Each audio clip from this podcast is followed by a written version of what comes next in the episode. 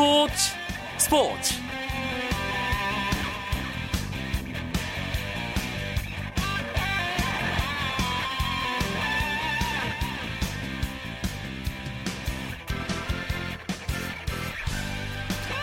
청취자 여러분 안녕하십니까? 스포츠 스포츠 아나운서 한석준입니다. 브라질 월드컵에서 우루과이의 수아레스 선수가 또다시 상대편 선수의 어깨를 물었습니다. 전 세계가 아주 경악했고요. 수아레스는 지난 2010년에 상대 선수의 목덜미를 깨부는 적이 있고요. 그때는 7경기 출전 정지를 받았고 2013년 작년이죠. 팔을 깨물었습니다. 이때는 10경기에 못 나갔던 일이 있었는데 이번에 이런 행동이 정말 사람을 무는 상대 선수를 무는 행동이 월드컵에서 또 나왔습니다 우루과이는 암튼 이탈리아를 이기고 16강에 진출했지만 수아레스 선수가 징계를 피하기는 어려울 것으로 보이고요. 아, 따라서 다음 경기 출전 여부가 불투명합니다. C조 1위는 콜롬비아인데요. 콜롬비아의 전력이 만만치 않은 것으로 드러났기 때문에 아주 어려운 경기를 펼칠 것으로 보입니다. 이 이야기는 잠시 후에 브라질 월드컵 소식 전해드리고요. 먼저 오늘 들어온 주요 스포츠 소식 정리하면서 수요일 밤 스포츠 스포츠 출발합니다.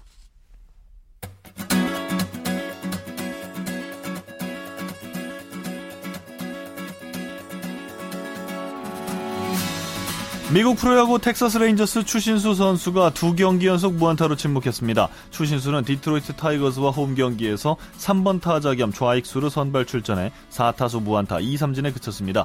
추신수의 시즌 타율은 2할 4푼 8리에서 2할 4푼 4리로 떨어졌고 팀도 2대 8로 패해 6연패 늪에 빠졌습니다. 한편 LA 다저스의 클레이튼 커쇼 노히트 노런 달성한 적이 있죠 지난주에 바로 다음 등판인 오늘 무실점 호투를 펼쳤습니다. 캔자스 시티와 원정 경기에 선발 등판해 8이닝 동안 6안타만 내주고 무실점으로 막았고요. 시즌 8승째를 올렸습니다. 메이저 테니스 대회인 2014 윔블던 테니스 대회에서 나달과 페더러가 단식 2회전에 진출했습니다. 나달은 남자 단식 1회전에서 슬로바키아의 마르틴 클리잔에게 3대 1로 역전승을 거뒀고요. 윔블던 8회 우승에 도전하는 페더러, 이탈리아의 파올로 로렌치를 3대 0으로 꺾고 2회전에 올랐습니다.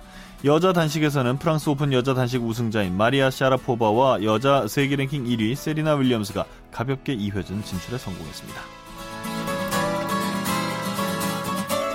프로축구 K리그 클래식 성남FC의 미드필더 김성준 선수가 일본 프로축구 J리그 세레소 오사카로 임대 이적합니다. 성남은 김성준이 내년 12월 31일까지 세레소 오사카 소속으로 뛰기로 했으며 구체적인 임대 이적 조건은 양 구단 합의로 공개하지 않기로 했다고 밝혔습니다.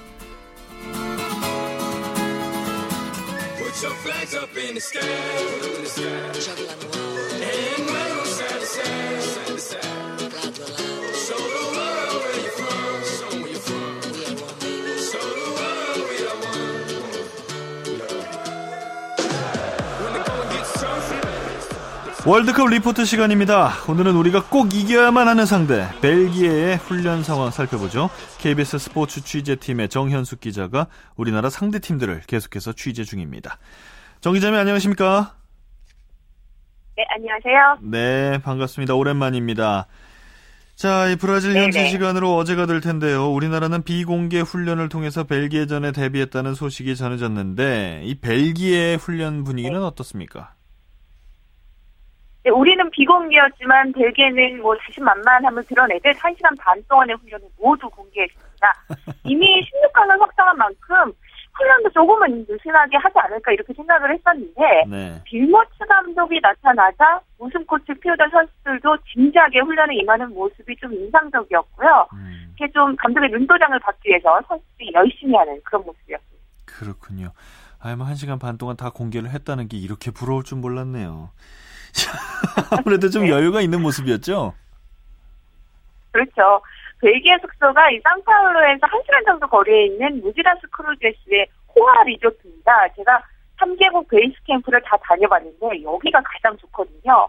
훈련장도 그 리조트 안에 구비가 되어 있는데 음. 선수들이 훈련을 하러 내려올 때 숙소에서 자전거를 타고 이렇게 유유작적하게 내려오는 모습이 그렇게 여유로워 보일 수가 없더라고요. 제가 아. 보니까.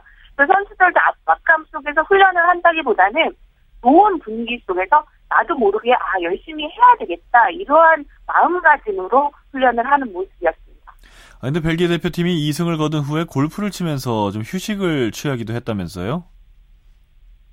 네, 그래서 골키퍼 크루트와 선수가 SNS에 그 사진을 올려서 이게 회사가 되고 있는데 네. 러시아전이 끝나고 주전들이 휴식을 취하거나 개별적인 회복 훈련 프로그램만 진행을 했기 때문에 이 남은 시간에 이런 여유 시간을 가진 것 같습니다. 또 어, 오늘은 브라질 아이들을 불러서 사회봉사 활동을 했다는 얘기까지 들렸으니까요. 그만큼 뭐 여유가 있다고 볼 수 있겠습니다. 정말 하나하나가 다 부럽네요. 자, 뭐, 어떤, 아, 정말, 그 뭐, 우리나라를 대비로 특별한 훈련을 하던가요? 어떤 훈련을 하던가요? 참 저도 고민스러운 것이 이 훈련을 보긴 보는데 이게 과연 우리를 대비한 훈련이냐 아니면 16강전을 대비한 훈련이냐라는 고민을 좀 하게 만드는 그런 배기의 상황이 됐습니다. 하지만 어쨌든 훈련 내용을 살펴보면 미니게임을 진행을 했는데 보통은 이걸 골대 두 개를 세워놓고 팀을 나눠서 진행을 하거든요. 벨기에는 세 개를 세워놓고 미니게임을 진행을 했습니다. 음. 이게 어떤 목적이냐면 좀 더 빠른 패스와 공격 전개를 훈련을 하는 그런 과정이었고 실제로 빌모츠 감독이 훈련 도중에 선수들에게 좀 더 빠르게 이렇게 외치면서 독려하는 모습이 보였습니다. 그리고 음. 훈련 마지막에는 슈팅 연습까지 진행을 했었는데 그 공격수들의 날카로운 슈팅도 물론 돋보였지만 그 골키퍼 쿠르투아 선수의 그런 동물적인 감각이 더욱더 인상적이었습니다. 우리가 골을 넣기도 상당히 이 선수를 넘기가 쉽지는 않아 보였습니다. 뭐 아무래도 최고의 골키퍼 중에 한 명이니까요. 그 세 팀으로 나눠서 미니 게임을 네. 했다는 얘기는 공격이 한 팀이면 수비가 두 팀이 되는 거 아닙니까? 그러면 수비수가 훨씬 많은 상황에서 대처하는 거를 훈련했다고 볼 수 있을까요? 아니요, 아니요. 세 팀이 나눠서 각각의 골대 넣 훈련이 진행이 됐으니까 아. 그만큼 그 좁은 공간 안에서 빨리 공격을 하는 그런 모습을 보였거든요. 음. 아무래도 우리 대표팀이 공격적으로 나설 것이 분명하기 때문에 그 우리의 서두름을 역이용하는 그러한 훈련이 아닌가라는 생각이 들었습니다. 네. 그 우리나라는 사실 벨기에를 이겨야 하고요. 뭐 이겨도 좀 크게 이겨야지만 16강행을 기대해 볼 수 있는 상황인데 벨기에가 네. 아무리 16강을 확정 지었다고 해도 그냥 뭐 그래 한국 니네 이겨라 그리고 쉽게 이렇게 경기해 줄 리는 없지 않습니까? 그리고 벨기에도 우리와의 경기에서 최선을 다해야 되는 이유가 분명히 있습니다. 우리가 H조니까 16강전에서 G조를 만나게 되는데 네. 우리도 1위를 해야지 G조 1위가 유력한 독일을 피할 수 있는 그런 상황입니다. 음. 조 1위를 확정하려면 벨기에도 최소 승점 1점이 더 필요하거든요. 네. 우리와의 경기에 벨기에가 의욕을 가질 수밖에 없는 이유도 분명히 있습니다. 아, 만약에, 만약에라도 2위가 되면은 독일과 붙게 되는군요. 음. 그럼- 독일의 경기 시간이 우리와 우리 우리와 같은 날 하기 때문에 네. 일단 어떻게 상황이 정리가 될지 모르지만 아무래도 독일이 1위가 유력하니까요. 음, 알겠습니다. 그럼 뭐 우리 정 기자께서 보시기에 벨기에 우리나라가 과연 어떻게 공략을 해야 될까요? 지금 벨기에 쪽에서는 선발 라인업을 조금 변화해 줄 것이다라는 얘기가 나오고 있고 그 1차 1, 2차전을 통해서 경고를 받은 선수들은 이건 16강전까지 유지가 되기 때문에 이 선수들을 제외할 거라고 얘기를 했습니다. 음, 그렇게 되면 경고를 받은 선수들이 보통 수비 라인 쪽에 있기 때문에 네. 양쪽 측면을 좀 우리가 공격을 한다면 어좀 우리도 골을 뽑아낼 수 있는 그런 순간이 있지 않을까라고 전망이 되고 또 다만 너무 급하게 서두르다가는 벨기에 역공을 허용할 수 있다는 점은 분명히 조심해야 할 것 같습니다. 네. 얼마나 우리가 빠른 시간 안에 선제골을 뽑아내느냐에 따라서 그 신락 같은 희망을 살릴 수 있느냐 없느냐가 결정될 것 같습니다. 그렇군요. 근데 뭐 벨기에 같은 팀은 뭐 주전 선수가 아니라고 실력이 빠지는 게 아닌 것 같아서 뭐 딱히 다른 선수가 나온다고 뭐 이렇게 그렇죠.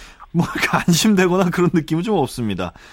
자, 이 쌍파울로는 좀 네, 실력차는 적, 네 네, 말씀하시죠. 실력차는 음. 적은데 네네. 어, 그만큼 동력이 있기 때문에 이겨야 한다는 생각을 가지고 있기 때문에 음. 더더욱 무서울 것으로 벨기에 공격력이 그렇게 전망이 되고 있습니다.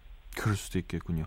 이 경기 쌍파울로에서 열리지 않습니까? 우리 선수들이 또 네. 교민들이 많은 쌍파울로니까 큰 응원 속에서 경기를 치를 수 있겠네요.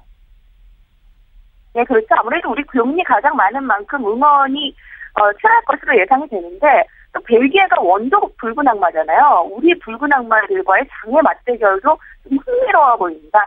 다만 재미있는 것이 피파의 결정 상황에 따라서 양 팀이 모두 붉은색 유니폼은 입지 못하거든요. 그렇죠. 경기 장만 이 원조 붉은 악마와 우리 붉은 악마들의 붉은색으로 뒤덮여 있을 것으로 보이는데 우리 선수들이 이 경기장을 찾은 교민분들을 위해서 최선을 다해서 뛰어주었으면 하는 그런 바람입니다. 경기장이 아주 붉게 타오르겠습니다. 정 기자님 수고 많으셨습니다. 네. 네, 감사합니다. 네, 월드컵 리포트 브라질 현지에서 취재 중인 KBS 스포츠 취재부의 정현숙 기자와 함께 했습니다. KBS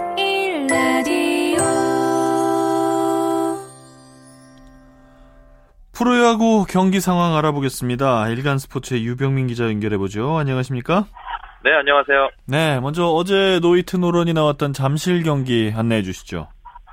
네, 잠실구장에서 열린 LG와 NC의 경기는 NC의 3대1 승리로 종료됐습니다. 오늘 승리로 NC는 2연승을 달렸고요. 반면 LG는 2연패를 당했습니다. 음, 그 3대1이면 점수는 별로 안 났네요. 네, 그렇습니다. 오늘 NC는 우완 사이드암 투수 이재학, 그리고 LG는 외국인 투수 티포드가 선발 등판했는데요.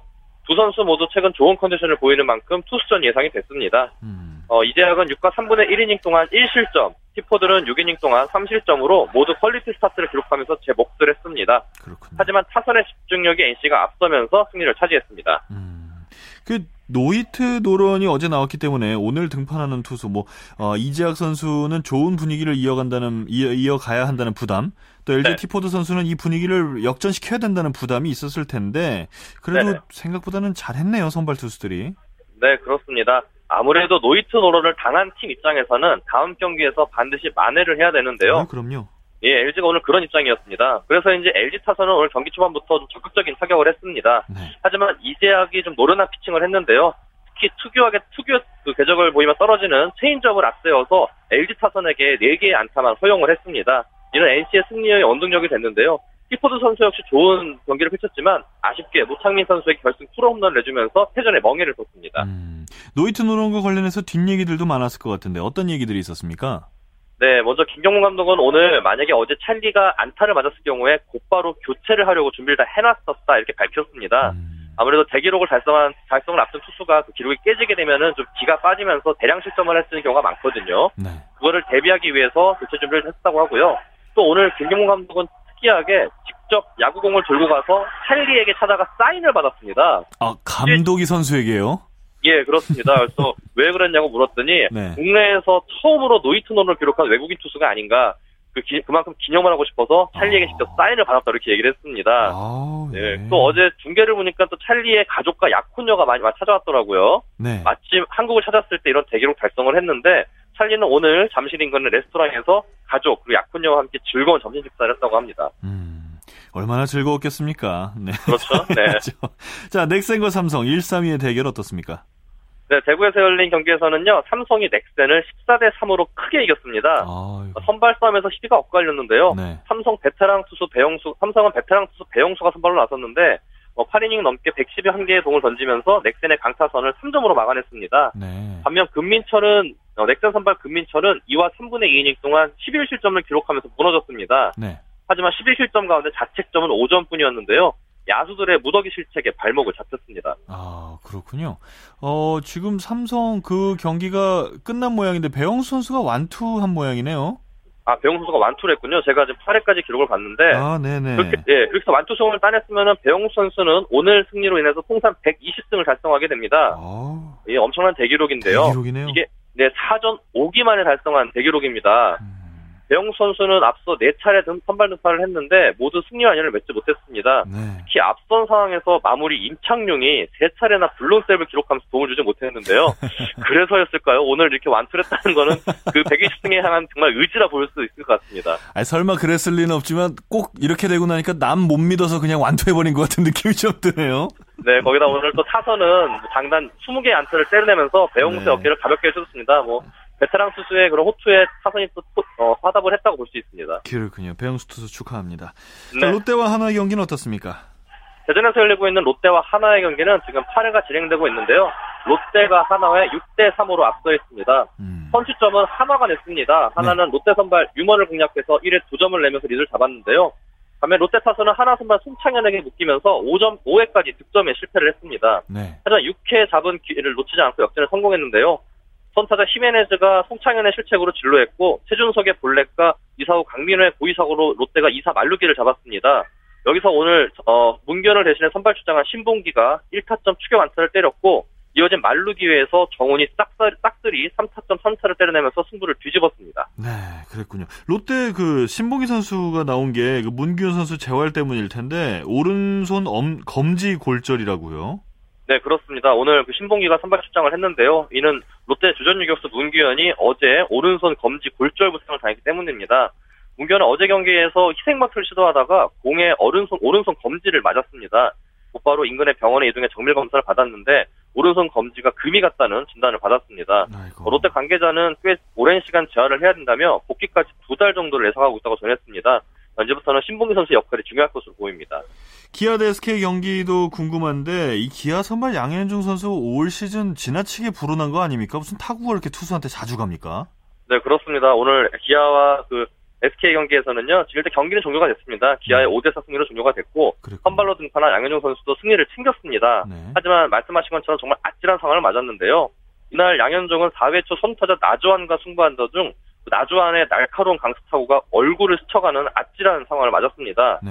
어, 타구가 얼굴을 향해 날아오자 양현종은 본능적으로 글러브를 뻗어서 타구를 막아냈는데요. 아유. 굴절된 타구는 2루수 앞으로 굴러갔고 나주환은 아웃이 됐습니다. 뭐 일단 아웃 여부를 떠나서 양현종에게는 정말 큰 일이 당할 뻔했는데요. 양현종은 앞선 경기에서도 한 차례 이런 위험한 상황을 맞았기 때문에 좀 주의가 필요한 상황일 것 같습니다.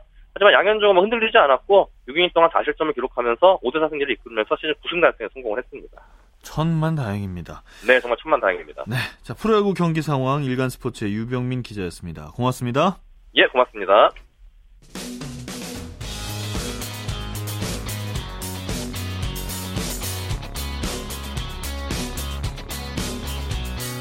따뜻한 비판이 있습니다. 냉철한 분석이 있습니다. 스포츠 스포츠 월드컵 경기들을 분석하고 전망하겠습니다. 월드컵 review and preview 박찬하 KBS 축구 해설위원과 함께합니다. 안녕하십니까?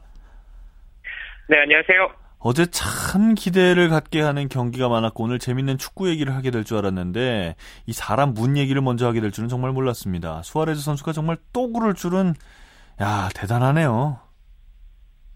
네, 정말 3, 4번 이상인 것 같습니다. 수아레스 선수가 이탈리아와의 경기에서 키엘린이 수비수를 무는 바람에 지난 월드컵에 이어서 다시 한번 수아레즈의 기행은 이번 월드컵까지 계속되게 됐습니다. 네.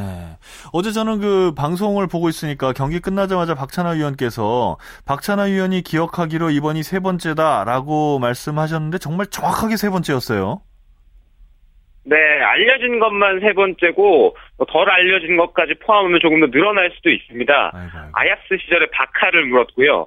리버풀 시절에는 첼시의 이바노비치를 물었고 그리고 이번에 키엘리니까지 물었습니다. 그러게 이게 이제 크게 알려진 거 세 번째인데 이거 뭐 징계를 받게 될까요?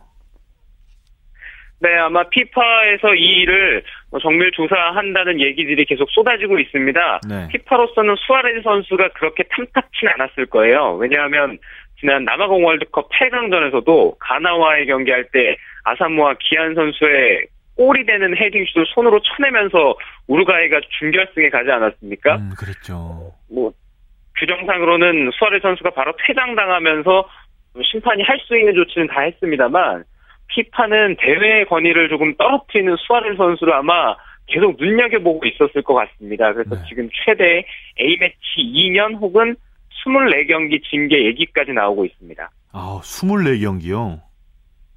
네. 아, 대단하네요. 그 브라질이 정말 축구의 나라기 때문에 브라질 현지의 축구 팬들이 볼 때도 뭐 어마어마한 의견들이 쏟아질 것 같아요. 현지 반응은 어떻습니까? 음, 브라질에서는 텔레비전을 통해서 계속 수아레즈 선수의 기행 장면들을 보여주고 있었습니다. 근데 브라질 국민들은 아마 우루과이 사람이기도 하고 그리고 또 수아레즈니까 뭐 저럴 줄 알았어라는 반응들이 대부분인 것 같습니다. 음. 알겠습니다. 우루과이 16강 1 아, 상대가 C조 1위인 콜롬비아인데 콜롬비아 실력이 대단하기 때문에 우루과이가 쉽지 않겠습니다. 그렇습니다. 만약에 수아레즈까지 빠진다면 우루과이로서는 더 어려울 수밖에 없는데요. 콜롬비아가 일본과의 조별리그 마지막 경기에서 주전 선수를 무려 8명을 바꿨습니다. 그러면서도 일본에 4대1로 아주 크게 이겼거든요. 콜롬비아의 전력은 주전이건 주전이 아니건 팀 전력에는 그렇게 큰 영향을 끼치지 않는 것 같습니다. 그러게요. 뭐 기적을 만든 후에 우승까지 가겠다고 했던 일본이었는데 그 콜롬비아한테 뭐 일단 안 되더라고요. 경기 분위기가 보니까. 네, 일본도 전반에 극적으로 동점골을 만드는데 성공했습니다. 거기까지 참 좋았는데요. 네. 1대 네, 거기까지는 좋았는데 후반에 무더기 실점을 했죠. 그리고 실점 상황들을 살펴보면 콜롬비아 선수들이 어떤 행운에 의해서 만들어진 골들이 아니라 전체적으로 다 팀 조직력에 의해서 그리고 공격진들이 페널티 어리어 안쪽에서 개인기를 부리면서 골을 터뜨렸거든요. 네, 경기를 보면 아, 정말 실력의 차가 느껴지는 한 판이었습니다. 네. 자, 이 시조에서는 또 그리스가 아주 마지막에 있었던 그 저 득점으로 16강에 진출을 했습니다. 네, 그리스가 코트디부아르에 2대1로 이겼습니다. 네. 그리스로서는 조별리그 두 골 넣고 16강에 올라가게 되는데요. 종료 직전에 페널티킥을 얻었습니다. 93분쯤이었는데 사마라스 선수가 이 페널티킥을 성공시키면서 2대1로 승리. 코트디부아르를 3위로 밀어내면서 16강에 올라섰습니다. 네, 논란이 있는 페널티킥이었는데 아무튼 뭐 그리스가 승리를 했고요. 코스타리카를 만나게 됐는데 이번 대회 코스타리카가 굉장히 매력적인 팀이지 않습니까? 어떻게 전망하시나요? 그, 네, 코스타리카가 매력적인 팀인데 그리스도 어떻게 보면은 참 끈적끈적한 팀이에요. 그래서 코스타리카가 쉽지 않은 한 판이 될 것 같습니다. 역동성을 가지고 있는 팀은 그리스처럼 이렇게 주저앉는 팀을 만나면 좀 어려워질 가능성이 있거든요. 음. 그리스는 아마 토너먼트에 올라가게 되면 조별리그보다 더 위로 올라서지 않을 가능성이 있습니다. 어, 그렇군요. 자, 우리나라 시간으로 내일 새벽, 그곳 시간으로는 오늘 오후 2조와 F조 최종전이 열립니다. 소개를 좀 해주시죠. 네, 2조 마지막 경기는 에콰도르와 프랑스, 온드라스와 스위스의 경기입니다. 프랑스가 승점 6점으로 선두, 에콰도르, 스위스 3점, 온드라스가 0점인데요. 온드라스가 마지막 경기에서 16강 진출 가능성이 있어요. 그래서 이 경기들은 두 경기들을 모두 다 흥미롭게 지켜봐야 됩니다. 음, 그러니까 한 팀이 3승을 하고 나머지 세 나라가 1승 2패를 하는 경우를 말씀하시는 거죠? 어, 온드라스가 그렇습니다. 마지막 네. 경기를 좀 크게 이기고 에, 프랑스가 에콰도르를 잡아준다면 골득실을 따져서 최하위 온드라스도 올라갈 수가 있습니다. 그렇군요. 자, 지금까지 살펴본 걸로는 아프리카 팀과 아시아 팀이 또 전부 떨어졌습니다. 네, 아시아 팀 그리고 아프리카 합쳐서 10팀이 9팀이 나왔는데요. 지금 어렵습니다. 아시아는 아직 승리가 없고 아프리카 팀들도 계속 어려운 행보들을 이어가고 있는데 마지막 남아있는 경기들 아시아 아프리카의 선전을 바라봅니다. 알겠습니다. 박찬호 의원님 고맙습니다. 감사합니다. 자, 오늘 저희가 준비한 소식은 여기까지입니다. 내일도 풍성한 월드컵 소식과 함께 찾아오겠습니다. 지금까지 아나운서 한석준이었습니다. 스포츠 스포츠. As the sun goes down in front of me, reminds me where